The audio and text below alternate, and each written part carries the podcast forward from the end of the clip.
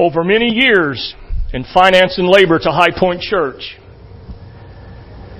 And by comparison, taken very little away. Early in the mid 1980s, we served here as a youth pastor for a couple of years until our jobs relocated us south. 1993, we returned as associate pastor and then to pastor during the time in which Bishop Goldsberry was extremely ill. In fact, at that time, we thought we might lose him.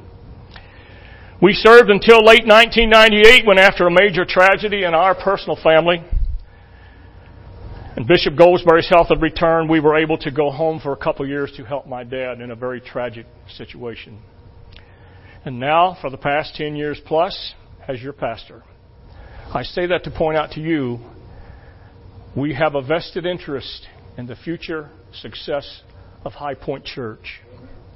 I want this place the next time I come rolling through here to stop in and check on things, bulging at the seams, God bless you in a mighty way.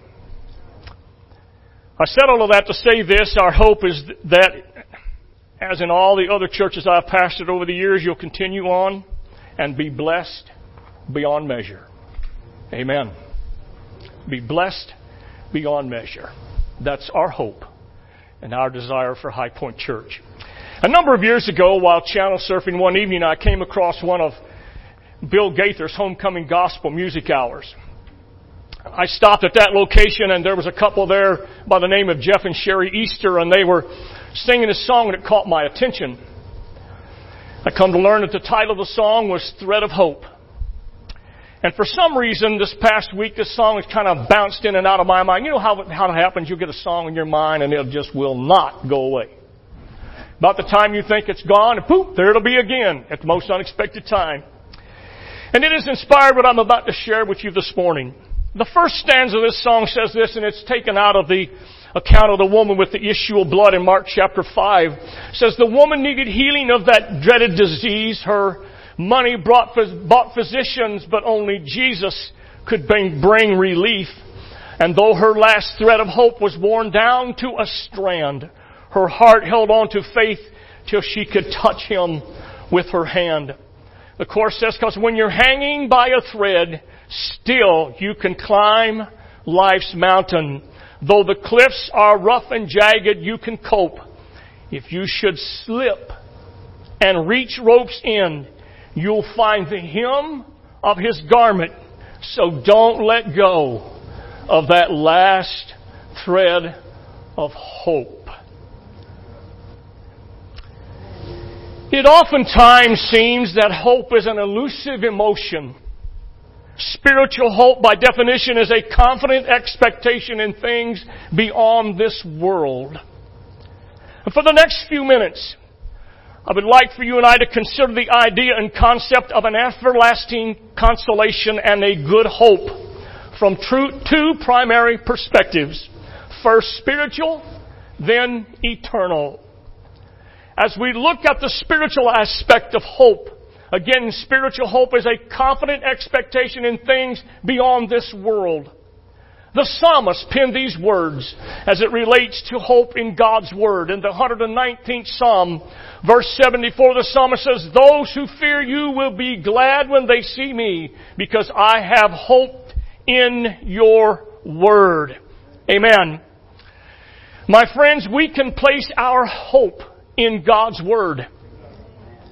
In fact, Jesus told the believers of His day, which is applicable to you and I in Matthew chapter 24 and verse 35, Heaven and earth will pass away, but my words will by no means pass away. You see, spiritual hope was what enabled Abraham to become the father of the faithful. One day while worshiping, as Abraham so often did, God spoke to him and said that he and Sarah would have a child. And now that in and of itself was not the impossible issue. The impossible issue was that the promise was made long, and I do mean long, after Sarah and Abraham were beyond the years of being able to bear children. However, even in that scenario, Abraham took God at His word.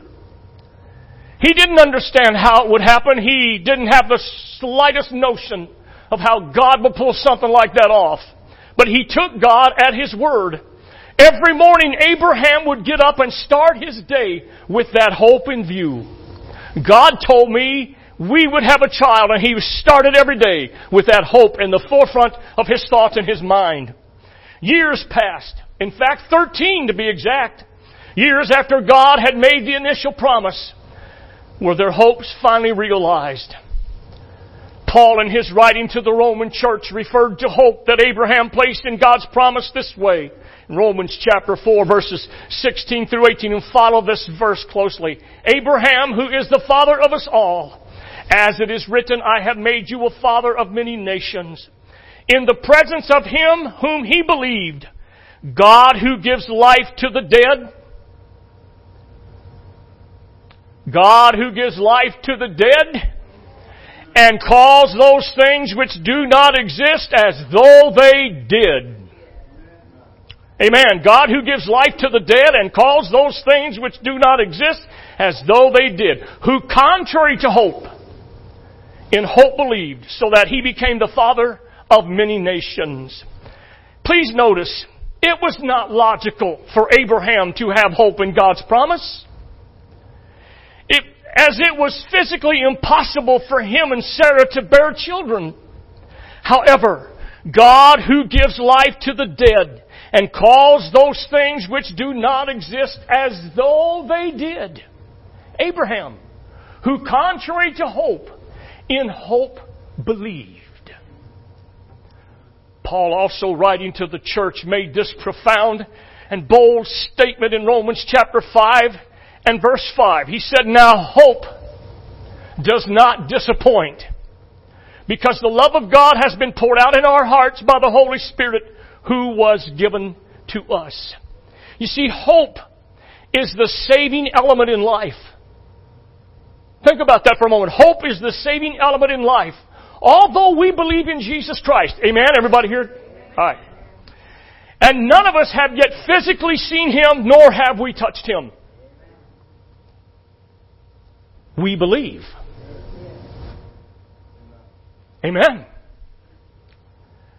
I've never seen him physically. I have never touched him personally, but yet I know and believe without question. We have not yet seen eternity, have we?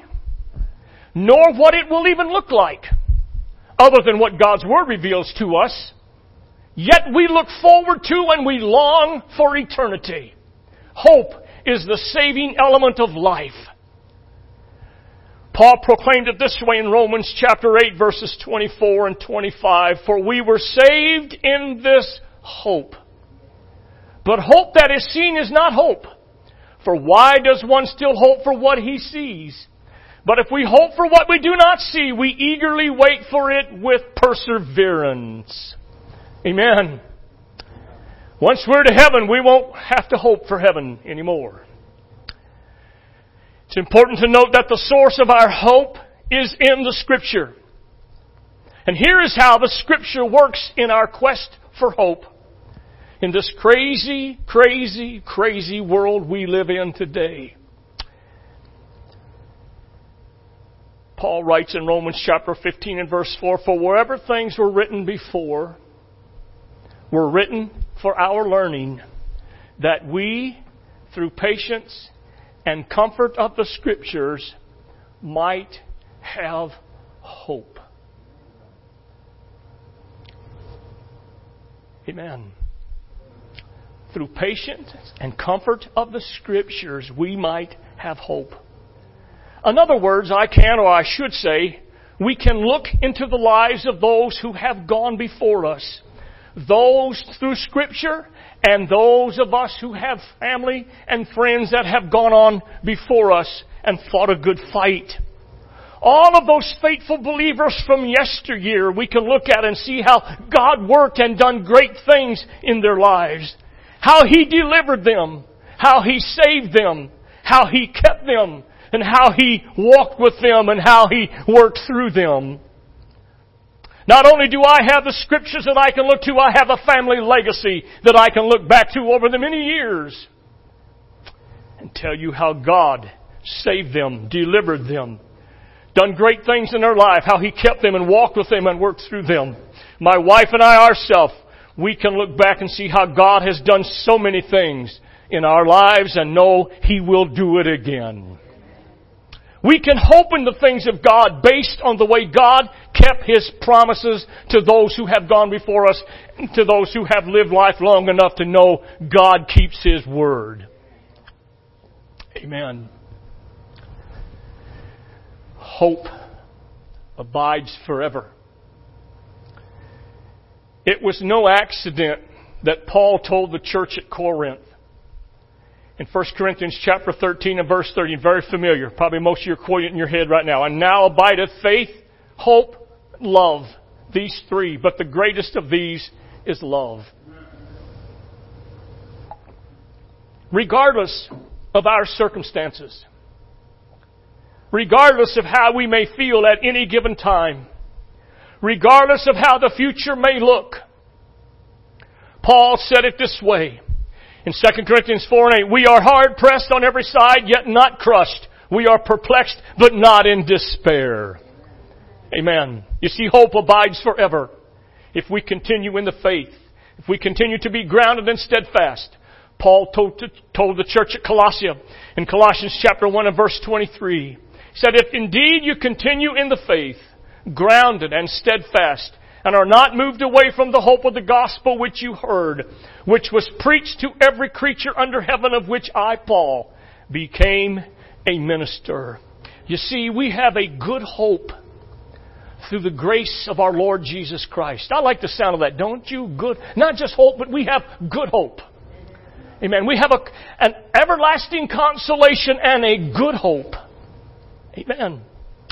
In fact, the Bible tells us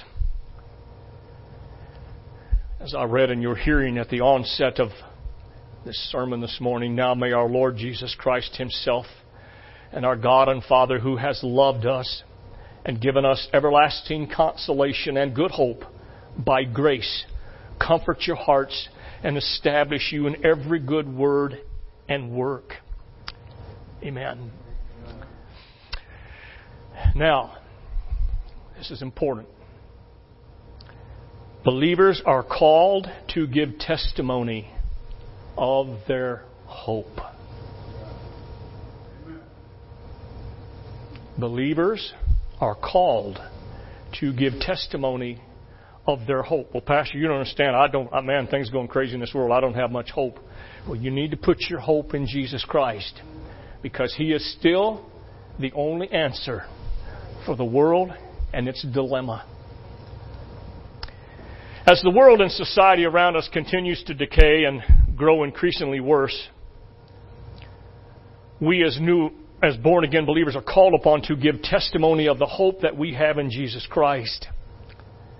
The Bible says as penned by the apostle Peter in 1 Peter chapter 3 verse 15, but sanctify the Lord God in your hearts and always be ready to give a defense to everyone who asks you a reason for the hope that is in you with meekness and in fear. Let me read that again. But sanctify the Lord God in your hearts and always be ready to give a defense to everyone who asks you a reason for the hope that is in you with meekness and fear.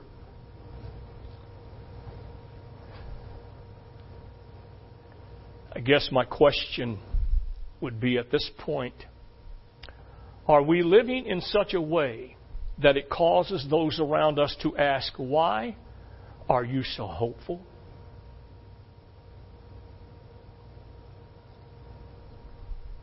Or are we living a lifestyle that paints a portrait to those who we interact with and we encounter that we're in the midst of utter despair? Are we living in such a way that causes those around us to ask, Why are we so hopeful? Are we living as heaven bound? Are we living as eternally saved believers in Jesus Christ? While the world and society may be in big trouble, and I assure you they are, we as God's born again children are not.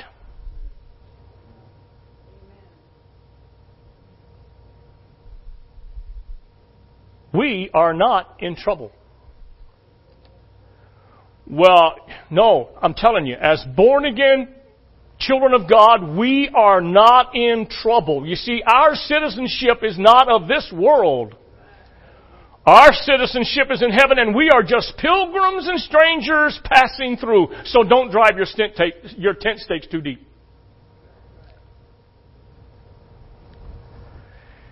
Amen. We must live in such a way that causes those around us to ask, why are you so hopeful? And finally, from an, from an eternal perspective, hope inspires us to clean, holy living. Amen. The apostle John said it this way in 1 John chapter 3 verses 2 through 3. Beloved, now we are children of God. Isn't that an exciting phrase? Beloved, now we are children of God. And it has not yet been revealed what we shall be. But we know that when He is revealed, we shall see Him, or we shall be like Him, for we shall see Him as He is. Amen. And everyone who has this hope in Him purifies himself just as He is pure. Everyone who has this hope in Him purifies himself just as He is pure. What's that hope? We are the children of God. It's not yet been revealed what we shall be, but we know that when He is revealed, we shall be like Him. We shall see Him as He is. And everyone who has this hope in Him purifies himself just as He is pure. The second stanza of the aforementioned song says, Is that you hanging onto a frayed and fragile faith? Are you clinging to the rocks above the canyon of dismay? Reach out for the lifeline. It will never break in two. Hold fast and don't lose heart. Once again, God will pull you through. Because when you're hanging by a thread, still you can climb life's mountain. Though the cliffs are rough and jagged, you can cope. If you should slip and reach rope's end, you'll find the hem of his garment. So don't let go of that last thread of hope.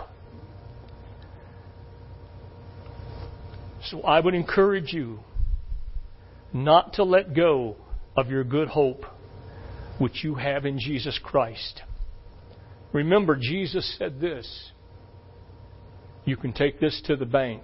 I will never leave you nor forsake you. And he also said this, just to add a little bit more emphasis to that thought. I am with you always. Not occasionally. Not when you're good. Not when you've done everything like I want, but I am with you always. Even unto the end of the age. Amen. What a good hope.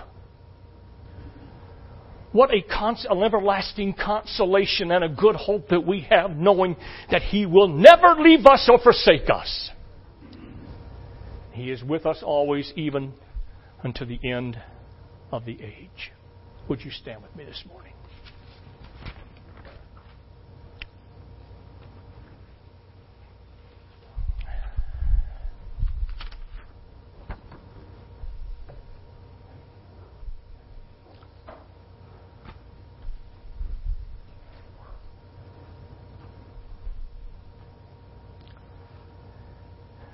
Have a hope in Jesus Christ like no hope we could have anywhere else.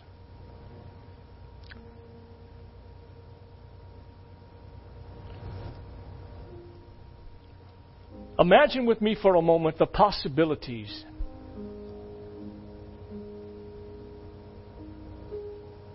that are possible through Jesus Christ. There is no limitation to what He can do, to who He can use, to what He can accomplish. We often think in, term, think in terms of the impossible things that Jesus Christ can do, but thinking in terms of this way, it's been on my mind this week. Think in terms of look at all the possibilities Look at all the possibilities that can come through Jesus Christ. Don't ever lose sight of an everlasting consolation and a good hope that you have in Him. Amen. Let's worship for a moment. Brother David.